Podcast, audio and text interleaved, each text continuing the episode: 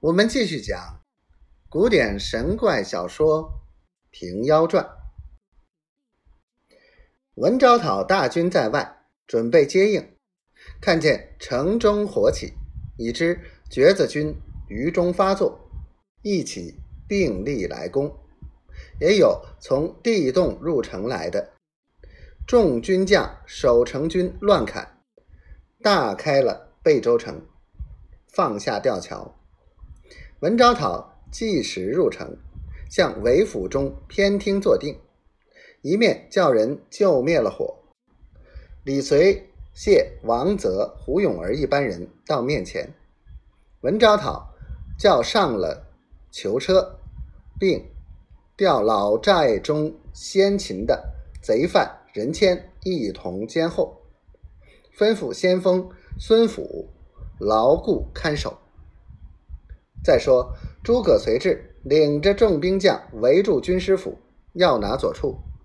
搜到中堂，一个军士喊道：“在这里了。”众军扑入看时，分明见瘸子靠在壁下，眨眼之间走入壁里去了。众军一齐把壁推倒，并无踪影。正在四下搜寻。只见总管王信处差人来报道，有人看见左处走入一家追房里去了，特请诸葛老师傅去寻拿则个。原来左处立心要走，争奈天罗地网，秘密布置，脱不得身，偶然躲在置房里去，却被人看见了。诸葛随至。当同众人径奔入坠房人家，总管王信亲自引军到来，叫军士把前后门围了，入去搜捉。这个人家吃了一惊，问道：“我家有什么事？如此大惊小怪？”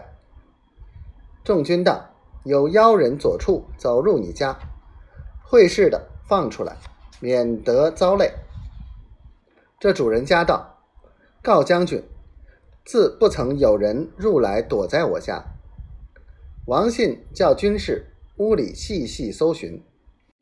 诸葛随至，就入房周围看了，指着一个锥嘴，叫主人家问道：“这个可是你家物事不是？”主人家看了，道：“我家不曾有这个。”诸葛谁知道，这个正是左处。他两个同神分明在这锥嘴上，不是老僧，无人认得。快叫取会物来交。